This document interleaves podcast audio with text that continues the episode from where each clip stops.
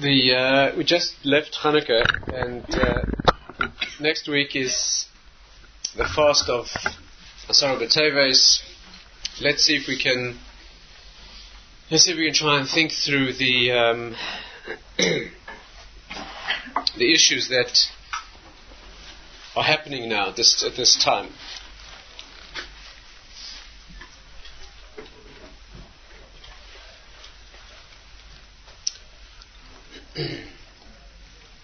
You know, the, the idea of Greece and Greek thinking, Greek philosophy, that we had the chance to discuss a little bit during Hanukkah before and, and during, that is a.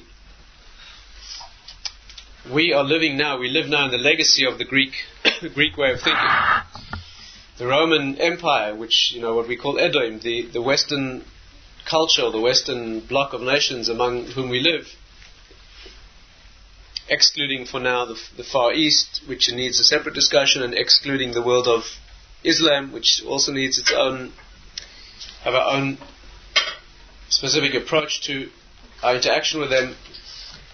But the culture that we live in immediately, and particularly this time of year, when the culture expresses itself in a particular particular way, we need to to relate to and to know what is the what's the Jewish approach, let's say, to to this culture.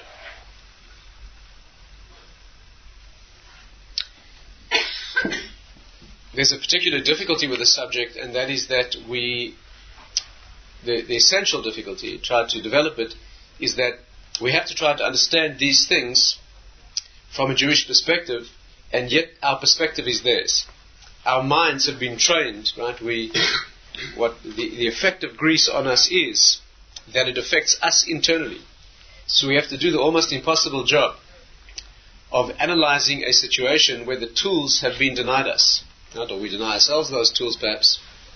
And therefore the real work of this period is the work of refining the tools themselves.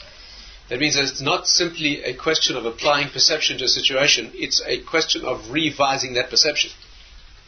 That obviously is an extremely difficult thing. What you're trying to do is modify the tools with the tools. And it's easy to use tools to modify. Yeah, you can you can modify a piece of wood with a suitable tool, but when you have to use the tool to fix the tool, when the tool's broken, that's problematic. So let's slowly see if we can work our way through this.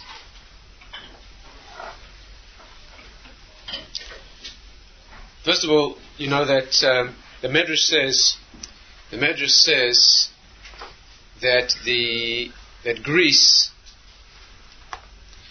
the uh, the pasuk says there's a verse that talks about different types of gerim.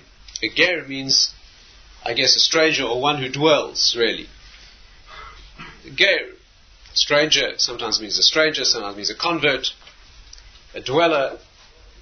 The, he- the root, the Hebrew root means to to live with or to dwell so the verse talks about different types of strangers or sojourners or dwellers. And there are four expressions that are used, and the sages in the Medrash analyze each of them. Each different expression of different types of stranger refers to a different type of exile. But the one that we, you can look it up yourself, it's in the Medrash Tanchuma. But uh, on the parsha of the, of the, um, of treating strangers and, and those who dwell among us in a particular way. But the Medrash there says that, that Greece of the four exiles that we've experienced, Greece is called a Ger Toshav.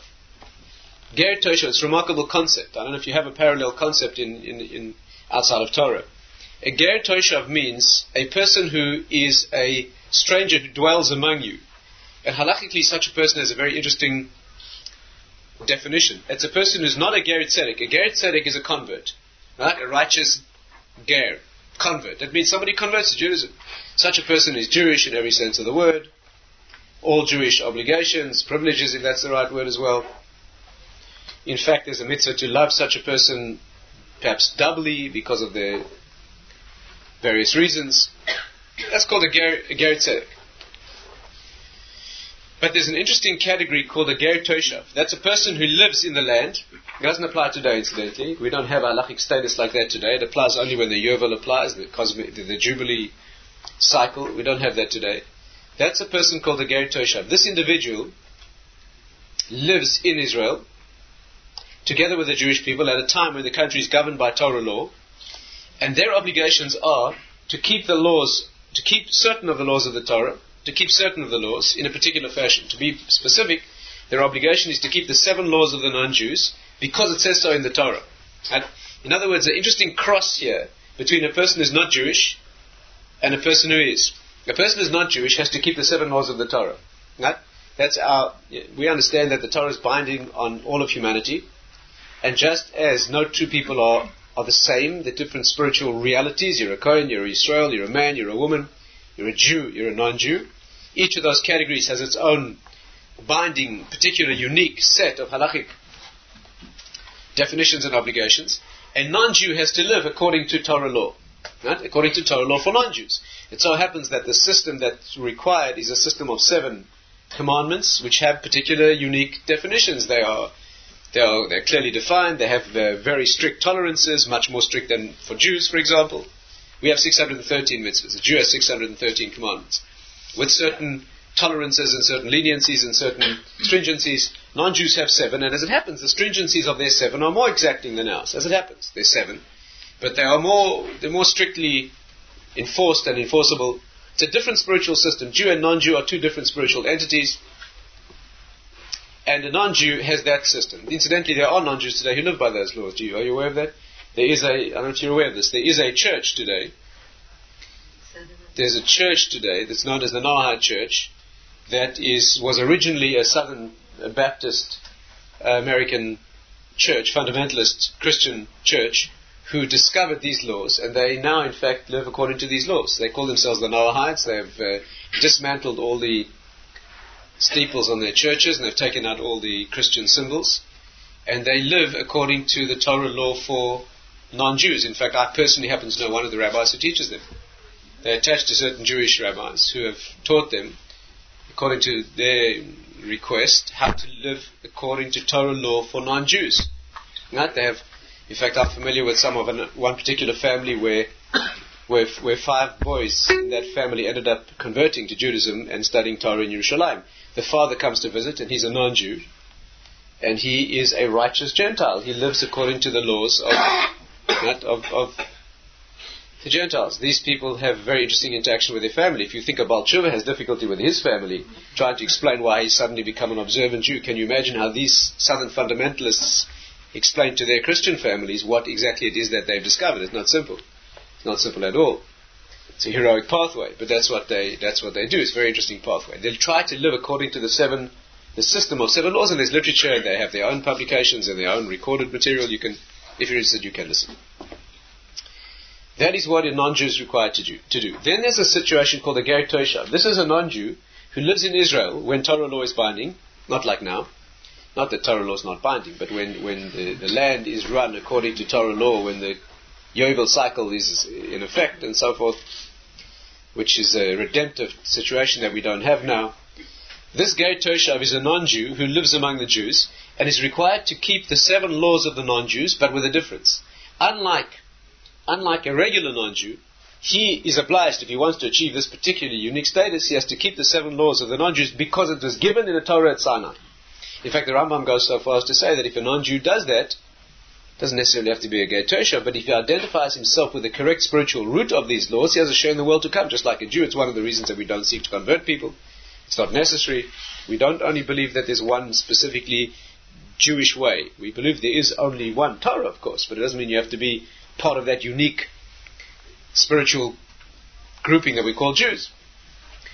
This person, if he lives or she lives that way, he or she is living according to the seven laws of the non-Jews in Israel because it says so in the Torah that was given at Sinai. In other words, they are living as a non-Jew because they are observing those seven laws, but they're attached to what we would call Judaism in the sense that they, the source of those seven is very specifically because the Torah says so.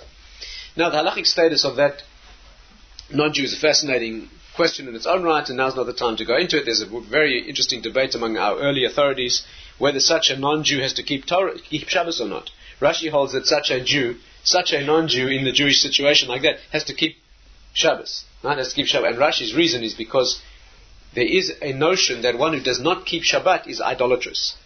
Now, Shabbat, after all, is the dedication to the creator of the world who created the world. Shabbos is, as it were, an anniversary of creation. So desisting from creation one day a week is tantamount to asserting one's attachment to the creator, right? That's why Judaism is virtually synonymous with the status of being a Shomer Shabbos, keeping Shabbos.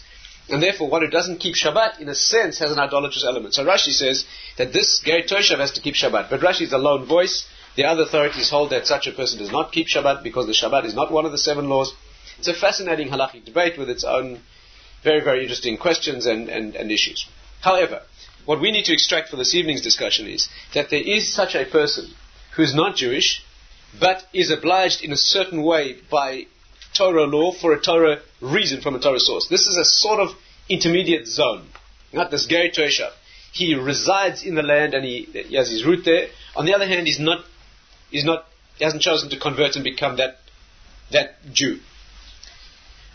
The question we need to ask is, what does Greece have to do with that? Why, when we identify the four exiles, right? Why do we call, why do we call that particular exile, that particular culture that we once suffered through, and we still suffer the legacy of today, namely Greece, what was the, what is the connection between that culture and its ideology and this intermediate status of being somewhere between the non-Jewish and Jewish worlds. What does that mean?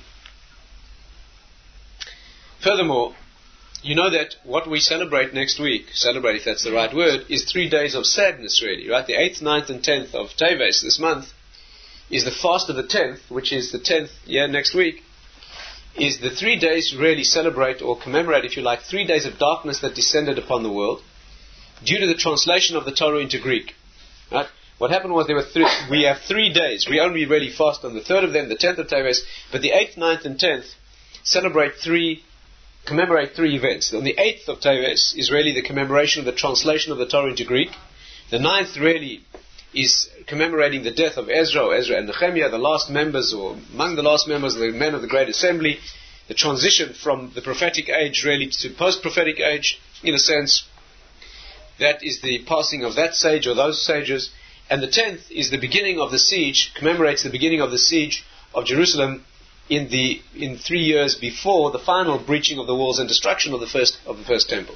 But the siege, in fact, began then, and that is the day that's been fixed as the universally practiced fast day among the Jewish people on the tenth of Teves.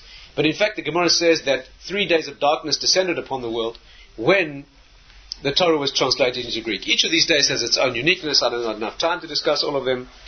The um, what the connection is, why these three days have a connection to the land of Israel and the siege and Jerusalem's destruction. Perhaps if there's time, we'll relate to that as well. The day before that, the ninth of Teves, is the death of Ezra. Our sources indicate. Our sources indicate that on the day that Ezra died, the founder of Christianity was born. Right? The same date, the founder of Christianity, which is its relevance to this time of year, again needs to be analyzed in detail. Really, Ezra was one of the men of the Great Assembly, and one of their prime functions, and certainly one of their last functions, was to end prophecy and close the canon. Right? Scripture was closed then. Right? As opposed to, and in, in, in large measure be, because of the notion that the Christian world would come along and reclaim prophecy and reopen the canon of Scripture. And in order to make it absolutely clear that there's nothing to do with Judaism, yes, that that's not anything added on to the scriptural, to the 24 books of Tanakh, has nothing to do with Torah. So there was a clear, and of course that is exactly the, the moment of dichotomy or, or, schism, is on the day that they died and that work was completed, is when this new energy began in the world, which of course we still we still still invests the, the, the culture of the West and, and it's what we experience around us today. the translation of the Torah into Greek, which took place on the 8th, needs to be understood. The paradox is that the sages themselves t- translated the Torah into Greek, and yet it's regarded as a tragedy. Three days of darkness descended to the world. The Gemara says the reason that darkness descended was because you could not translate the Torah. Right? Shalom yuchal Right? Lihitargem kol tzorka. You could not translate the Torah adequately. You can't. You know, translation is always problematic. Translation is always problematic. But certainly from Hebrew into any other language, is not problematic, it's impossible. Hebrew is the holy language, the Lashon Kodesh, in which each word organically traces itself back to its root. Not only that, but the nuances of each po- possible, let's say, emanation of the root are all contained in the meaning of the word. There's no other language like that. All other languages are fragments of Hebrew that fragmented off during the experience of the Tower when all human beings spoke one language and human unity was fragmented by different languages coming into existence as sparks of the original language. So by definition, you can't translate Torah into another language. All you can possibly hope to do is translate what appears to be the very simplest meaning of the narrative, so to speak, in the words, right? But you can't translate Torah into another language. And therefore, when Torah was translated, there was a fracture, there was a, an incorrect revelation of, of that which should have been the correct spiritual revelation. It came down to the world, and therefore there was a tremendous pain. The mystery is, if it was so painful, then why was it, why was it done? And why was it that the Torah learns, and the Gemara says like this, the paradox well. The Gemara says that how do we know that the Torah is permitted to be translated into Greek? Listen carefully to this. The Gemara says we know you can translate the Torah into Greek because it says so in a verse. The Gemara derives the permission to translate the Torah into Greek from a verse in the Torah itself. It's not a rabbinic notion. Right? But the Torah itself has an origin, point, of origin, point of origin in the Torah that tells you that you can translate the Torah text into Greek. Not only that, but in Greek it has a holiness. It's valid. That means we're not talking about that you can translate it. We're talking about translating a Sefer Torah into Greek, and that Greek document has, apart from beauty, right? the Gemara says the second most beautiful language on earth is Greek. It has beauty. Greece has an innate beauty. But apart from that, it has the holiness of a Sefer Torah, the laws of a Sefer Torah. When you translate, and it's learned from a verse. The verse is Yaft Elokim leyefet, ve'yishkon be'ohalei Shem. Yaft Elokim leyefes. Hashem should give beauty, or will give, or gives beauty to Greece. Yefet is that third son of Noach, right? Who was the founder of the Greek and later Roman genealogy and idea. Hashem gives, God gives them beauty, or they are invested naturally with beauty. The yishkon be'ohalei Shem, and the function of that beauty is to reside in the tents of Shem, the Semitic peoples, namely us. In other words, you have a verse in the Torah that says that Greece is invested with beauty, and its proper place of residence is in the tents within Torah. In other words, among us. So you have here, first of all, what does that mean? What does it mean that the beauty of Greece, which we always present as anathema to us, I mean, the Greeks were, were immoral. They, they, they, they, they stripped the body and demonstrated its nakedness in a, in a worship of, of the physical world, of pure hedonism. They detached the world from its spiritual p- p- source. That's exactly what the Hanukkah battle was all about. And yet the beauty of Greece somehow has a proper residence within, within Torah. What does that mean? Secondly, you see it's a mitzvah. You see it's not, it's permitted. You see the Torah actually says itself that it's done. And yet we find that when the sages translated the Torah, Greek darkness descended on them. We fast for that.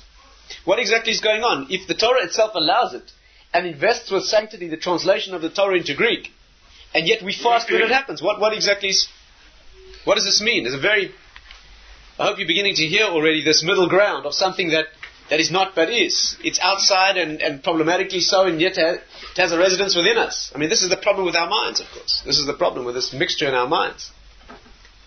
That's our problem, and I'm trying to make that clear. Or rather, make the confusion clear, if you know what I mean. And if you don't, then you know exactly what I mean.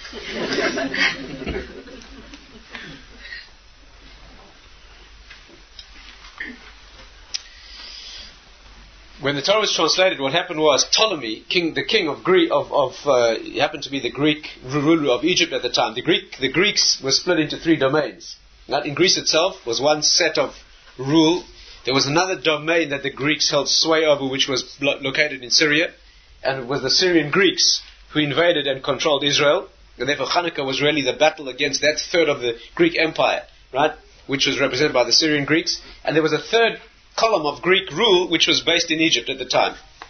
King Ptolemy was the Egyptian Greek ruler at the time. And he forced the sages of his day to translate the Torah into Greek. And what happened was he gathered 72 of the, of the elders of the time, talking about a very, very great period of Jewish history, people of tremendous depth, perspicacity, Torah wisdom, and without telling them why he had captured them or uh, um, um, taken them, he put each of them in separate rooms where they had no possible contact with each other, and then he personally went into each room and he said to each sage, I want you to translate your Torah into Greek. What he wanted was a translation that he could verify by seeing yeah, its points of accord and discord. He didn't want them to get together to make a uh, a collusion, yeah, an effort of collusion. So he separated them before he told them what he wanted, and then he went into each room and he said, "Translate your Torah into into Greek, your Chumash, right, into into Greek for me." And what happened was the sages all translated the Torah miraculously exactly the same. Most specifically, most specifically on a number of points that were problematic in translation. There are a number of points that are very problematic in translation, and in those points they deviated.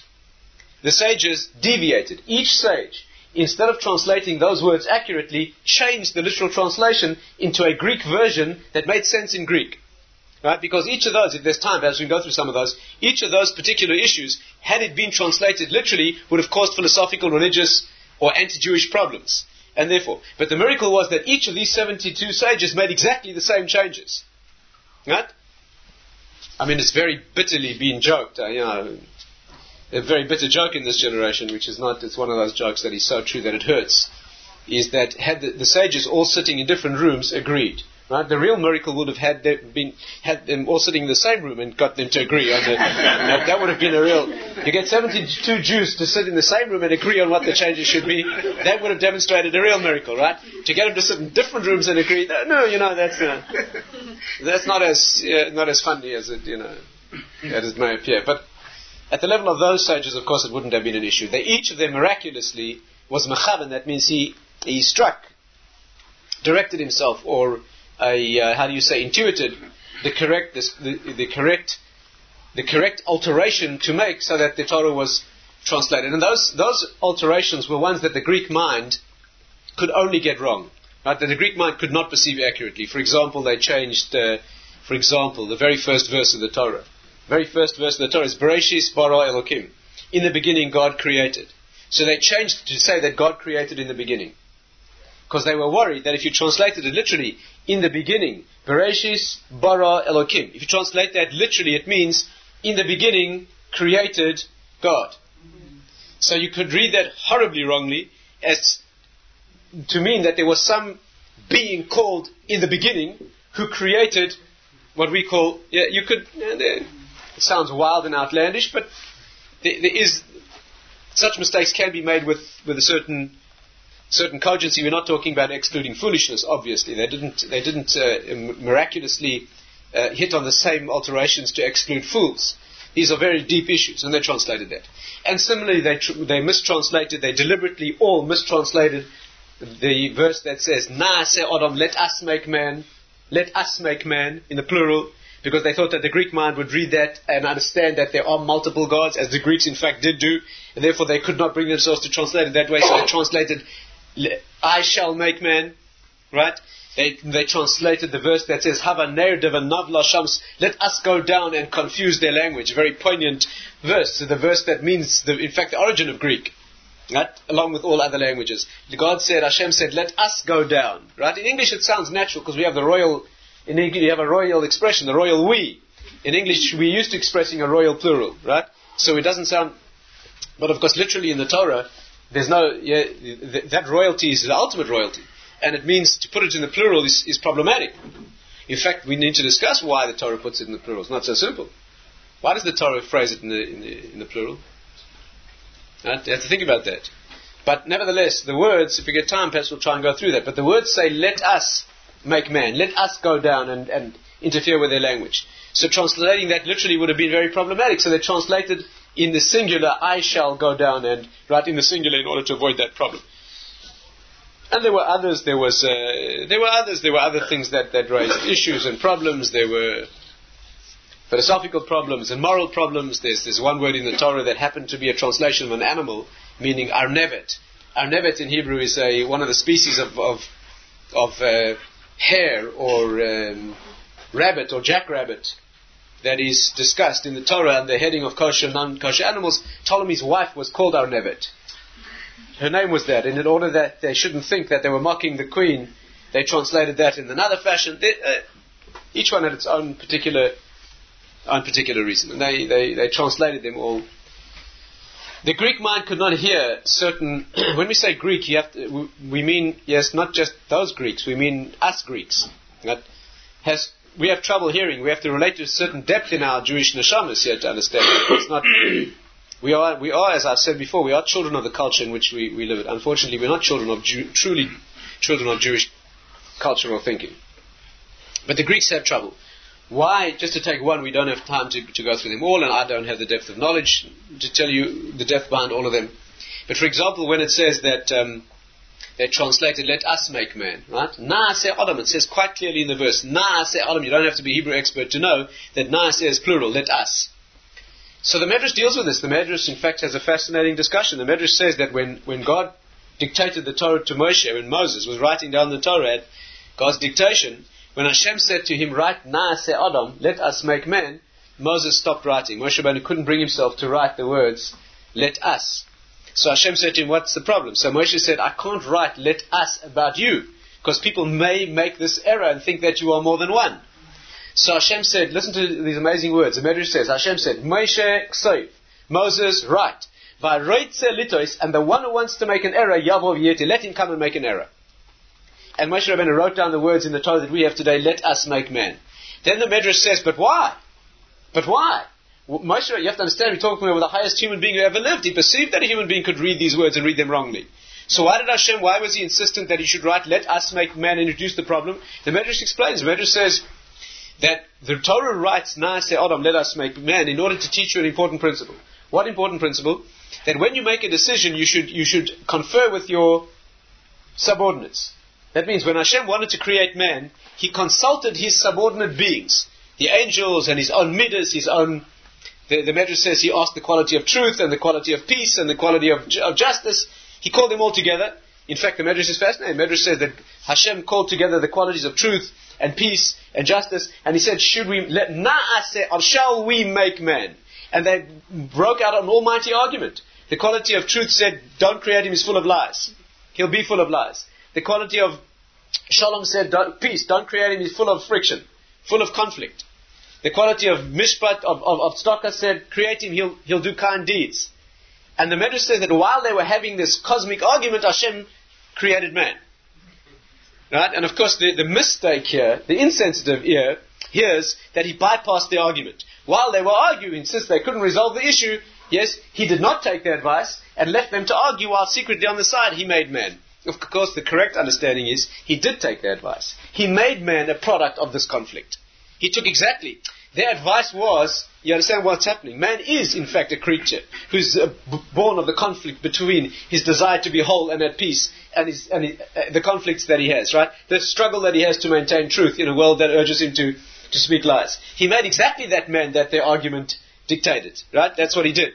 But be that as it may, you learn from this, you learn from this, this verse that when you make a decision, you should not make a unilateral decision. If you're a family person, you should ask the members of your family. They're not bound to take their advice. You're not bound, but you are directed by good con- Torah, good conduct to confer. You, you, you run an office. Before you do anything significant in your office, you should ask the people who work for you, even if they are very subordinate. And even by rights they should have no say, and even if you override their, their view. But you should take them into account, call them together and ask them. It's called derech eretz. Derech eretz means good, what you call good etiquette or good Torah manners. A refined person operates in that in that fashion. You don't steamroll and bulldoze yeah, through people's opinions. You call them together. You, you get their opinion, and therefore Naaseh Adam teaches you that. Right? Now the Medrash asks the following question. And the later commentaries, I heard this from Rav Simcha Wasserman, and he quoted his father's name, and what the Chofetz Chaim said about it, very interesting. The Brisker Rav said, is that you have here a very interesting thing. What is the advantage?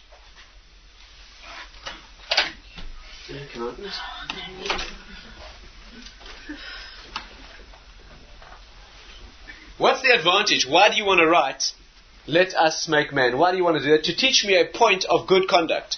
Don't make unilateral decisions consult your, your, your subordinates. What do you stand to lose by writing Naaseh Adam? Everything. Does that make sense? Again, what are you going to gain by writing the plural?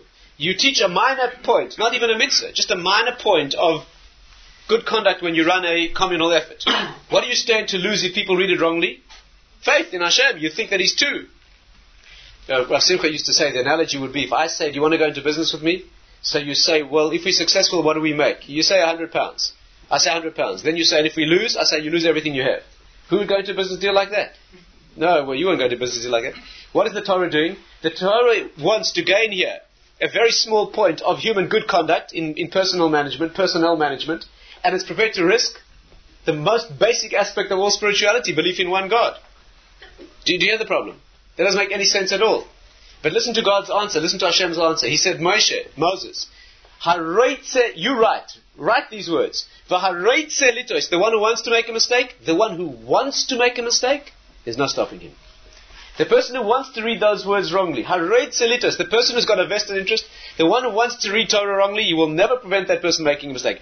Yavov he'll make a mistake. Because no matter how cautiously you guard your words, the person who's reading with a vested interest will always read in what he wants. If you put let me make man, he's going to take the word Elokim, God, which is a plural word, and he'll say, you see, he's more. There's no stopping the one who has yeah, uh, jaded or, or, or he has unobjective eyes. And therefore, the words are so, so clear. Haroit said, the one who wants to make an error, let him make a mistake. We can't prevent him. The Torah is not written for fools or willfully wicked biased and, and subjective eyes, not written for them. It's written for those who want, the one who wants to see it right will see it right. And the truth is, in all two or three thousand years, over three thousand years of Jewish history that we've had the Torah, no Jews ever read those words wrongly. No Jew has ever come up with those words and said, you see, there's more than one God. Right? Because the one who wants to make an error, you won't stop, and the one who wants to see it right can be trusted to see it right, even where the words could be taken wrong. But they couldn't trust the Greeks to read those words thus.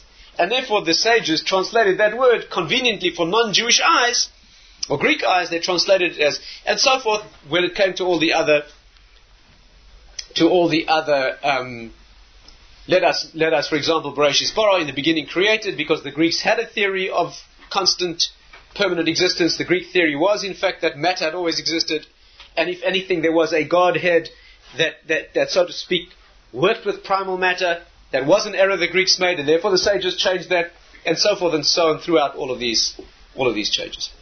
So you see that the Torah is translated into Greek, but it needs to be translated in a certain way, and that way introduces these problems, and that problem of translating a Torah into another language, even though it's Greek and it has incredible beauty, darkness descends upon the world. At best, you can only translate the literal meaning. You know, there's a fascinating Gemara. Gemara says in Megillah, I heard this as well from Osimcha. The Gemara says like this, fascinating Gemara. Gemara in Megillah says that when, the, when Nach was translated, you know, Torah consists of the first five books, which we call Chumash, and then you have 19 other books of judges, prophets, kings, Tehillim, etc., all the way through what they, we call Divrei Yomim, Chronicles. You have a number of other books. When Nach was translated, when the rest of Torah was translated after the first five, right, in what's known as the Targum, which is an Aramaic, Aramaic is a fascinating language, it is a sort of a, a sort of descended Hebrew. Aramaic is like a, it's like an impure emanation of Hebrew, right? Which is, uh, many of our commentaries are written in, in, in, Aramaic. The Talmud is written in that language. When, we say Kaddish in Aramaic, when, the, when Nach was translated, the Gemara says there was an earthquake in Israel over 400 parses. 400 parses is like a, a square measure of the area of, of Israel. There was an earthquake there when the land shook at the shock of the revelation of certain things that were being translated into, into Targum.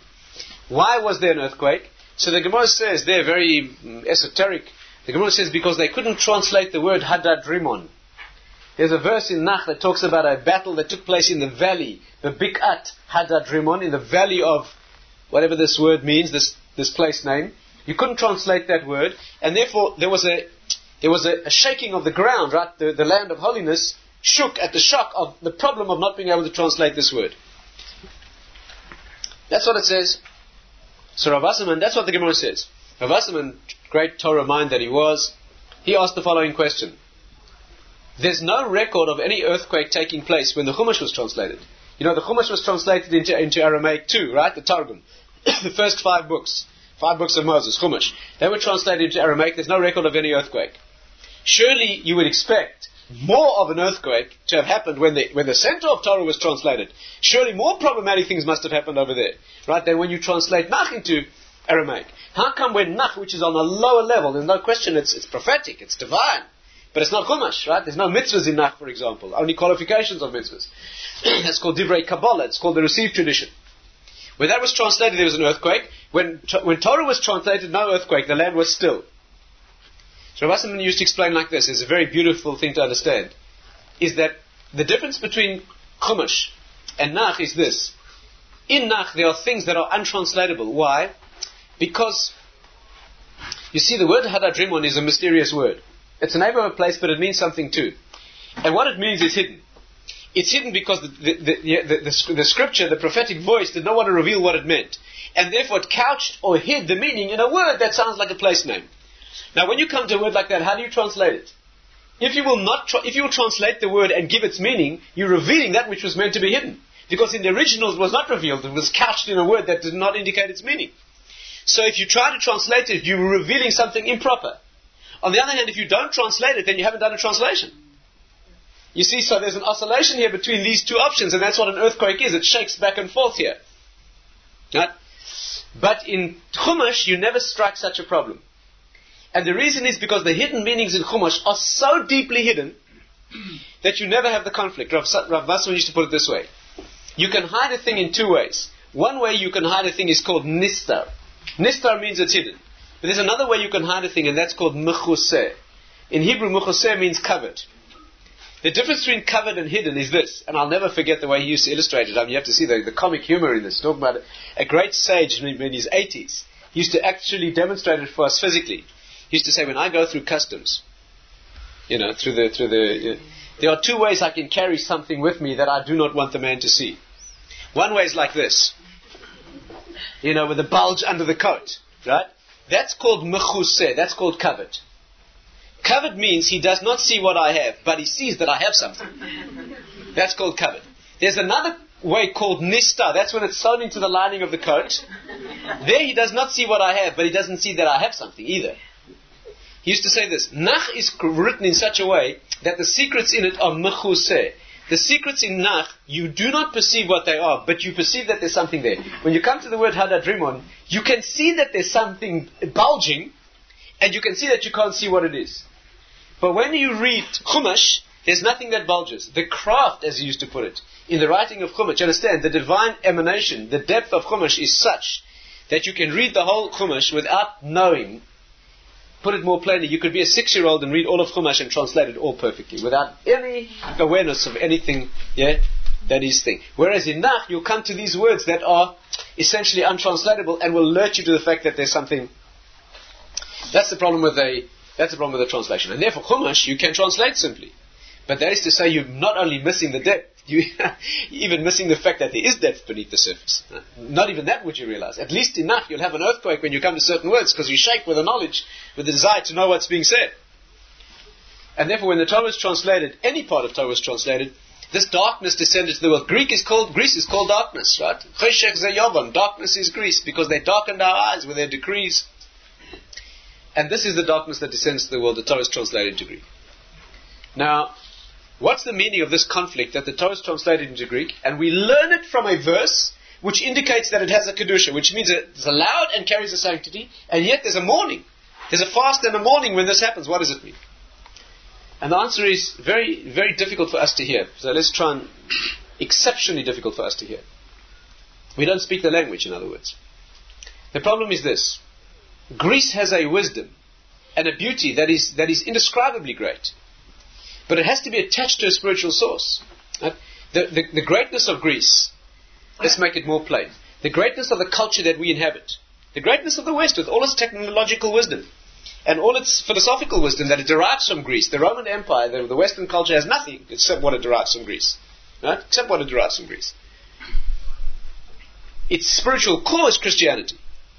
And its external wisdom is its philosophy and its technology and its science. Incredibly impressive. That comes from Torah too originally. That originally comes from Torah as well. The technology around us, the wisdom around us that we see, right? The incredible proofs of, of tremendous insight and wisdom, technological ability and manipulation. That all comes from Torah too. The Torah describes that wisdom as handmaids to the inner wisdom. That there are seven handmaids, including mathematics and music, and there are seven sciences that it, that are handmaidens to the inner wisdom of Torah. They were originally part of Torah. Our tradition, in fact, says if you want to know where it originally split off, was in the meeting between Jacob and Esau. When Yaakov and Esau met, You know that Yaakov sent gifts to Esau? He sent a carefully organized sequence of gifts, so many of this and so many of that, with a space between them, right? In incredibly meticulously organized, one of the messages used to say like a ribur shel tefillin, you, know, like a meticulously measured shape of tefillin. He sent this gift to Esav, right? And the verse says that when the Mashiach comes, Malchei, the verse says that the kings of certain places, Mincha Yoshivu, the kings that are the kings of the, the legacy of Greece and Rome, Mincha Yoshivu, they will return the gift. They will return the gift, meaning, the commentaries say, that in the Messianic age, the non-Jewish nations will bring back these gifts into the world of Torah. And the, the, the, sensitivity is it does not say Mincha Yaviu, they will bring a gift. It says Mincha Yoshivu, they will return a gift. They will not bring gifts yet to in homage to Torah. They will return. What do you mean return? Meaning that these were the gifts that were originally given by Yaakov. What Yaakov gave Esav were the aspects of Torah that became technological and scientific wisdom. They were also part of Torah. Torah is all knowledge. Torah is cosmic knowledge. It is universal knowledge. It isn't only the spiritual connection. It is all wisdom in the world. He gave away to the non-Jewish nations that wisdom. They became very great in it. And we retained our function, which is connecting all of that wisdom to its source. Showing that the inner axiom of all those axioms is the connection to spirituality. Right? In fact, it's not accidental that the statement, the, the verse says, Hein yiras Hashem hi chochma. Listen to the beauty of this. Hein. Hein is like, hard to translate. It's like a contraction of the word hine, behold. Hein yiras Hashem hi. Fear of God is wisdom. Meaning, meaning that the first principle in real wisdom is knowledge of Hashem. That means if you want to look for what they, to put it again plainly in, in modern physics, what they're looking for is what they call guts. They're looking for in modern physics grand unifying theory, G-U-T, gut, the, the grand gut of the world, right? That's what the grand unifying theory. They know that there must be one theory that ties everything together. How they know, don't ask me. But in their in their non-Torah, non-Jewish minds, they know that there must be one theory. They are not satisfied because they've not found yet. There are a few candidates for theories, but none fully satisfactory. The, the current problem in physics is how to tie relativity and quantum mechanics together. Each one can be explained relatively fully, but you cannot, there's no axiom that ties them both together. And that's what's being searched for, sought. How do they know that there must be, why should there be one theory? Who told them that there must be one theory that ties all theories together? But you know how they know it? Because in the inherent in this idea of wisdom is that there's an underlying cause that gives expression and explanation to all their all the outer details. In other words, what is wisdom? Take any science with which you are familiar. What's your field? Medicine, engineering, mathematics, whatever it is. In any field that you know. Wisdom does not mean knowing the details. Wisdom means knowing the underlying principles. Is that correct? Wisdom does not mean knowing the details. If you've happened to observe the details many times and you can give the right answer because you recognize the details, that does not mean you understand anything. All it means is you recognize a pattern. Wisdom means you know the causes, yeah? If you hang around with a doctor long enough and you see that every time the patient goes like this, you give him a certain tablet, so the next time you see a person go like this, you give him a tablet, you probably be right most of the time. But occasionally you'll be disastrously wrong. Why? Because all you've observed is the superficiality and you've made observations. But the person who knows understands the underlying causes that give rise to these observations.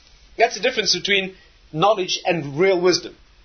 And therefore, there's, a, there's a, an axiomatic in the notion of science, or logic in fact, is that there are underlying principles that are the main issues, and they explain the outer manifestations. And therefore, it's clear to them that there must be one set of axioms, or, or in fact, one principle that underlies all others. The Torah tells us what that is, and that's knowledge of Hashem.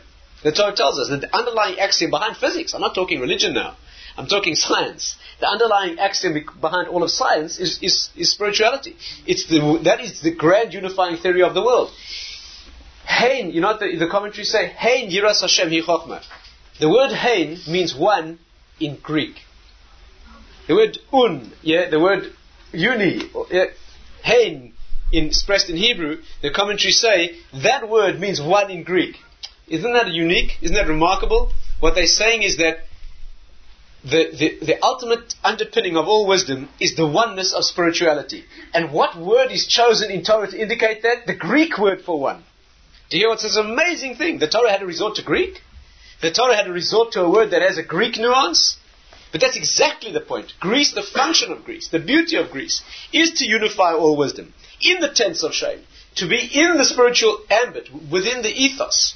Within the, within that arena, yes, of spirituality where all is one, is the correct and most inexpressibly beautiful place of, of Yefes. That, that, that's where you should be dwelling. The beauty of Greece, its aesthetic notion, and its scientific wisdom, and its deep philosophy, all of that belongs under the umbrella in the, in the arena of the spiritual oneness that is Torah. That's where it should be. And that's where it's allowed to be.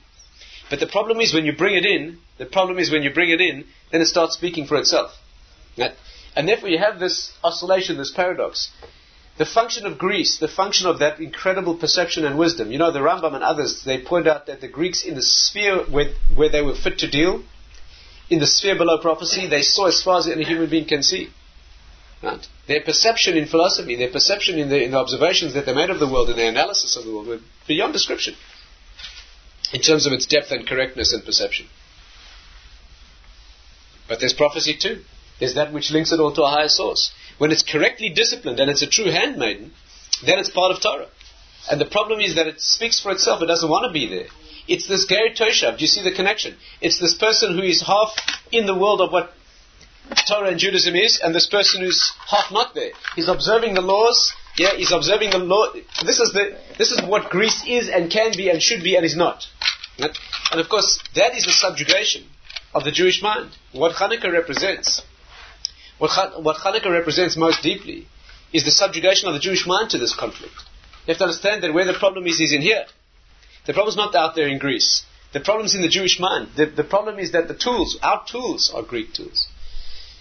We don't have that unifying concept that is Torah. Even when we think we're thinking religiously, we are thinking Greek. And how do you speak to a person who thinks like that? How do you speak to him in a language? You know, let, let me give you an example. Let me give you an example. You know, what are the three days? The three days are three days of the beginning of exile. The Torah is translated on the first day, it goes into exile. Malka v'sareya bagoyim ein Torah, right? There's an exile of Torah. Torah has now gone out into Greece. The Torah has been exiled by Greece. You know what that means? It's living under Greek influence and domination. So you have no access to Torah. You try and learn Torah like a Jew. But every concept that you come across, you hear in Greek terms. Right? The culture around us and what you see out there and what they're celebrating now, right? That has a tremendous hold, tremendous hold on this. I don't want to speak too much about that. And the third element you see, the third element is Israel itself. What was the third day? When Israel became besieged and went into exile, there's a problem with the land too. When these things happen in Israel, the problem is far accentuated. Far accentuated. What happens inside Israel, the exile of Torah and the exile of the Jewish mind in the land of Israel is far sharper than it is elsewhere. Put it this way, the clue, the Ger Toshav is only valid in Israel. That's where he lives. That's where the conflict is. Let me try and illustrate this as best I can without getting political. Let me try and illustrate this. What happens when you try and speak to somebody and the language is perverted? Please stay with me closely. Imagine you're trying to express your love to someone you love. And as you say the words, you're writing a letter. Yeah? All you have to communicate with this person is a letter. And you pour your heart out in depth with, with the tremendous outpouring of articulate expression of your love for this person. But the letter gets censored. Right? It has to pass through a cipher. And, they, and what they do with the letter is they translate into the concepts that they, they think are proper to be expressed. And the more deeply you pour out your intensity, the more it gets translated into somebody else's concept. And then the person writes back to you and it goes through the same process. What kind of relationship can you have? What kind of relationship? You think you're relating. You after all writing a letter and you're receiving a letter back. But there's no communication at all. Somebody else's mind is interposed here.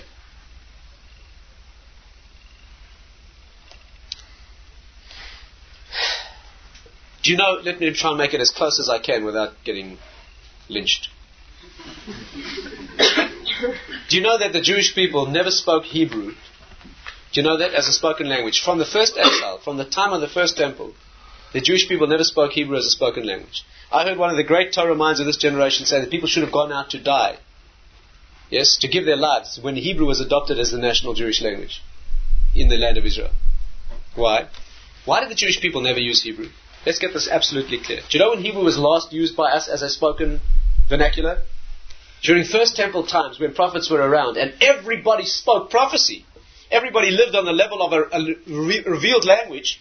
Then only Hebrew could and was spoken. But from the time prophecy ended, from the time of that first exile, the Jewish people never used Hebrew as a spoken language. Even if they had to construct another language, like the Sfardim constructed Ladino, and the Ashkenazim constructed Yiddish, they made up another language rather than resort, rather than use Hebrew. Why? Stay with me carefully. This is so counterintuitive to us who've been brought up with the state and the knowledge of the pride of speaking Hebrew. It's so counterintuitive to us. But you understand how this is Greek, not in Torah terms. You know why the Jewish people never spoke Hebrew? Because when you speak a language in the mundane mode, when you speak a language when you're three and four and five years old, then the words become invested with the meanings of an age and a culture and a, and a, and a, a an immaturity. And once they once they're impregnated with those meanings, the words can never have a higher meaning. If you speak a language, if you're not on the level of prophecy and you speak a language, then when you're older you try to invest that language with a transcendence and an abstraction, you never can do it. You never can do it. Let me try and make this plain. You know, the way we can do this exercise successfully, let's take it completely out of the emotional realm. Let's translate it into English. That way, you'll have, neither of us will have any emotional problems. And once I've convinced you, we'll take it back into Hebrew. Okay, we do that? What happens when you use English words? The words come loaded with their non Jewish religious and cultural significance. You can never escape that. You can never escape that. All our notions of religion and spirituality are pictures of medieval Dutch and Italian paintings. There's no way. When you say God, when you say the word God, you see a man in the sky with a white beard. And if you say you don't, you're lying through your teeth. And if I say the word angel, yeah, or hell, or, or any English word, it is loaded with, if I talk about a saint, you see a person in a medieval Dutch painting with a little glittering ring levitating above his head. That's what you see. That's what a saint is. You know, when I first taught in Ohr Somayach, we had to give an hour a day teaching to, to a new person. So once they gave me a new fellow, it was the beginning of my experience, and we started talking. So I said to him, We're going to talk about angels. Angels. And as I said the word, I saw a very interesting thing. I saw in the back of his eye, flitting across his retina, I saw a little naked child flapping across the scene with a little white pair of wings, followed by another one with the little. That's what I. So when I saw that in his eyes, this is a young American fellow. I said to him, Of course, you realize we're not talking about little naked children with wings on their backs. I said, You realize we're talking about transcendent emanations of energy from the source of. Ooh, then we were flying. then we were flying. And so, now that. Then, w- once we had agreed that we were talking about transcendent emanations of energy, everything was fine. And the next time I said the word angel, there it was, flapping across his field of vision, this little child with his wings. So I learned the hard way. There's no way you can communicate like that. So you know what happened? The next time I learned with a fellow, I retreated and escaped into Hebrew. I said to him, here's a young American, he had no Hebrew at all. I said, we're going to talk about malachim. He said, what's malachim? I said, transcendent emanations of energy from the source of the And there was no problem. We got through the whole lesson without... Why? Because our words, do you understand? Our words are so contaminated, they're so perverted, they're so prostituted by the culture that you can't see them for what they, you can't see them spiritually. So when you say in, any English word, right, conjures up those concepts that are soaked, steeped in Christian imagery, and most Jews who reject religion reject them because they're quite rightly rejecting the culture's version of those abstractions, and they're quite right to reject those things. The God that they reject should in fact be rejected. They're quite right about that. In the imagery that is set up. So what do you do? You escape into you use the right language. But what happens if you broke if you brought up speaking the right language and you have the wrong ideas? What do you do then? Do you know what happens to young Israelis? They're brought up with a language which is a holy language which is steeped in those concepts. But what do you what do you escape into? What words do you use? Right? When you talk Hebrew in a secularized country and you use that language, right, that the Jewish people always avoid it, so that the word should always retain their special spirituality. So they spoke Yiddish, they spoke Ladino, they spoke any language. But they left that for Torah, so that a child heard a Torah word, he'd hear Torah. What do you do with a person? I mean, how, how to illustrate it for you? What are, what are, you take a Hebrew word, yeah? You take, let's say you sit down with a young Hebrew speaker, and you want to learn some Chumash. So you come across a verse that says that God made, yeah, when He made the world, He looked at the world and, and, he, and he, saw ki tov ma'od, that the world is very good, tov ma'od. That means that He looked at His world and He judged it as very good. The, the word tov ma'od in Hebrew, ma'od is a very problematic word. It means very. The commentaries ask the question there, why does the Torah say very good? If, if God made something good, it's a, as good as it can be. What does very mean? There's a problem here. You don't add words. The Torah doesn't add words that are necessary. If Hashem made something that's good, it's the ultimate good. There's no half goods by Him, and then there's something that's very good. So what does the word ma'od mean very? It means bad. It means death. It means the angel of death. It means the Yetzer Hara. It means this is what they say, the commentaries say. The word ma'od means the fact that there's evil in the world, because now you can achieve genuine good. But There's amazing things that they say. The word ma'od, in case you didn't notice, is the same letters as Adam. The word ma'od, which means very, is the same letters as Adam, which means man, which means a creature who is always more. Adam, do you know what the word Adam means? Adamele elyon, I shall be like that which transcends. That's what the word Adam means, which is what ma'od means. One of the applications of the word ma'od in Hebrew is money. Do you know that? B'chol ma'odecha, with your money. Because money is a medium that translates itself into more. Ma'od in Hebrew adds up to 45. Because ma in Hebrew is a question what? And a question in Hebrew is always the way you indicate that which can't be quantified. Since you can't say what it is, you simply say, what is it? Like we say, Ma gadlu Hashem, how great are your works? Do, what do you mean, how great? You see, you speak English, so you think it's like a rhetorical, poetic, Shakespearean, oh, how goodly and oh, how great. yes, that's what you think. But it's not, there's nothing poetic and, and it, it, it, doesn't mean that. In Torah it means, how great are your works? Because I can't say how great they are. So all I can say is, how great are they? Right? We say, Mi kamocha ba'elim Hashem. Who is like you, Hashem? So you're brought up in a Shakespearean, it means, oh, how, you know, who is like unto thee? But it doesn't mean that mi kamocha doesn't mean who is like you. It means since we can't say anybody's like you, all we can say is who is. The word Elokim is mi ele. Yes? It's, it's a question. So the word ma'od is an incredible word. It's, it's an un, untold depth in the study of that word, what it means. Right? Yet, you, you know what happens when you learn with an Israeli? You come to the words Tov Ma'od and he looks at it and you know what he sees in Tov Ma'od? 8 out of 10. because Tov Ma'od is what the Morah gives at 10 o'clock at night when she's tired and she's not giving Mitsuyan anymore. That's what it is. That's what it is. And a child brought up in Israel sees Tov Ma'od, they see God looking down at the world and giving it 8 out of 10. And you never get that out of his head. Huh, Nachon? That's what it is. And it goes on and on. It goes on and on. The word, the word agada, the Hebrew word agada. You know what that means? Agada. The non-halachic parts of Torah of the Talmud are called agadot. Agada means it means the deeper level. The word gad in Hebrew, the root gad means to draw down, to draw along. Right? Gad means like like the gada of a the bank of a river is that which both obstructs and stops and draws the river along. Right? Isnagidu in Aramaic means draw, pull. Right? Good asik, good achis, or halachic concepts mean meaning to draw up or to draw down. Right? Gad. Gad, in fact, is the name very connected to the Hebrew concept of mazal. Mazal means, take the word mazal just while we were on the subject, incidentally, we really get carried away. The word mazal is a zodiac. Right? The maz- mazal translates as a zodiac sign. The mazalot are the 12 zodiac constellations. That's what mazal means. It's translated as luck. Mazal tov. That means good luck. Right? So how do you hear, how does uh, a, how, person who doesn't have a Torah language, how do they hear mazal? Do you know what the word mazal means? To flow down. Nozel in Hebrew means a liquid. Mazal means, zal means, yeah, means tizal katal. It should, it should, it should flow like dew.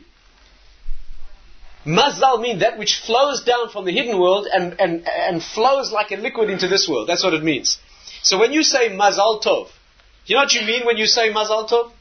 You mean that there should be an auspicious energy here flowing down from another world that should invest this event. You mean may this marriage or this event that we're discussing now be invested with a higher energy from the abstract world, right?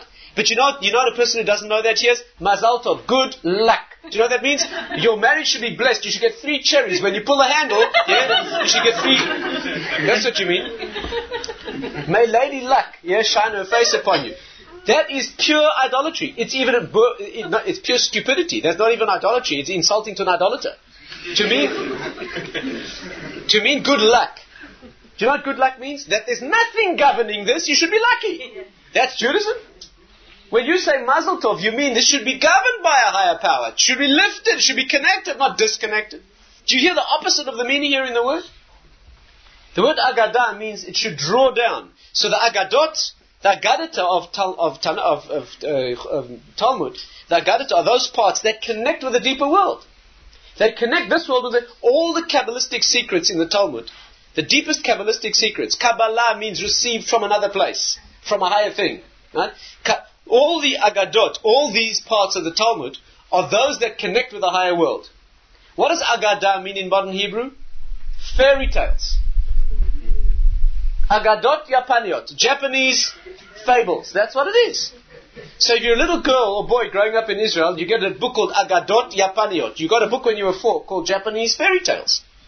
That's what you got, right? Aesop's, what's the names? That's what it is. Agadot. So now you take a young Israeli speaker, you put him down, you say, we're going to learn Agadot of Torah. So he, to him, you're saying fairy tales. That's what you're saying. So how do you... And it goes on and on. Do you know what Tselem Elokim means? Tselem Elokim. It means in, in uh, divine image. The word Tselem in Hebrew today means matzleima. It means a photograph. That's what it means. A photographic image. So how do you begin to... And it goes on and on and on. Do you know what chashmal means? Chashmal is one of the one of the divine emanations of energy from a higher source. I don't want to say angels. Chashmal is one of these higher things. Today, in Chashmal means electricity. That's what it means. So if you've grown if you've grown up with a thing called electricity, so now you have this name, this angel called electricity. It's electric. That's what it is. So. My Rebbe once said it's miraculous that Israelis can study Torah. It happens, that miracle. That happens. Baruch Hashem, it happens. Uh, become great. Of course, when they when they become great, they have a tremendous advantage because they have the language. To have the language is wonderful, of course. But you have to get around this. And while we have a good laugh at them, we should be laughing at us. Because that's just a problem with the language. But we have a problem with our thoughts. And it doesn't matter if you speak Hebrew or English or Greek, it doesn't make no difference. You have got in your head, we have in our heads, the most anti-Jewish and non-Jewish, we have such humiliatingly anti-Jewish and non-Jewish nonsense. That every time we look at anything, our eyes are Greek eyes. Our thoughts are Greek thoughts. We have the perversion, we have it in us. The first work of spiritual development is to cleanse the tool itself. You have to, you have to use the, you have a broken tool with which to fix the tool. Never can you imagine how deep and troubling this is.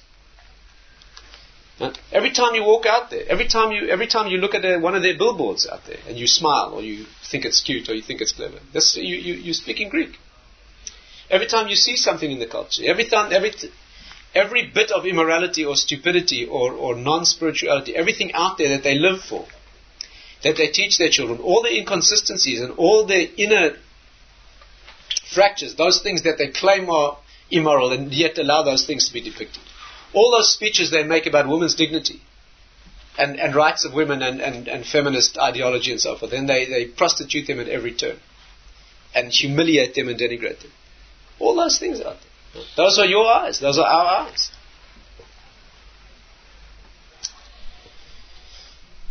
And therefore, that's the problem. The problem is that there is beauty out there. There's tremendous beauty and tremendous depth and tremendous wisdom. And this Greek aesthetic and this Greek science, it has its place in Torah. It needs to be brought in and it lives in the tents of, of Shem. That's where Yaftalakim Hashem. That's where it lives, where it belongs.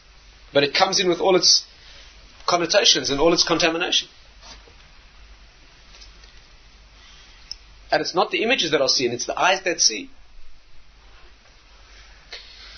And therefore, next week when we we make our feeble attempt to lift that darkness just a little, what the work is and what it has to mean to us is that we are trying to take these old soiled eyes that look out and look in, and we're trying to use them to try and see something different. And the first thing that has to be seen different is the self. We have to try to look inward differently.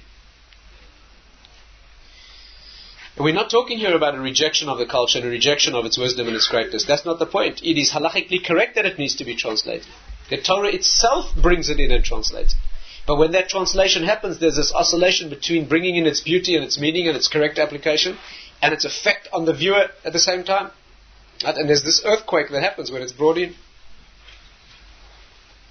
The earthquake is particularly potent in Israel, where these things are felt more sharply, where the exile, paradoxically, is more is more intense, where the medium itself and the language itself cause this polarization.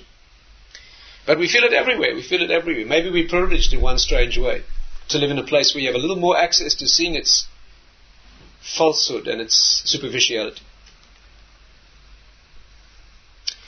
And therefore, maybe we should uh, perhaps just agree, we should resolve that uh, next week when we when we fast and we, we celebrate or commemorate these events, that it should be an abstinence not only from from food that we take into our bodies, but also those things that we take into our minds. And of course, if we do that properly, we can hope to achieve just the beginning of a process of not only purifying that which is viewed, but the viewer, him or herself.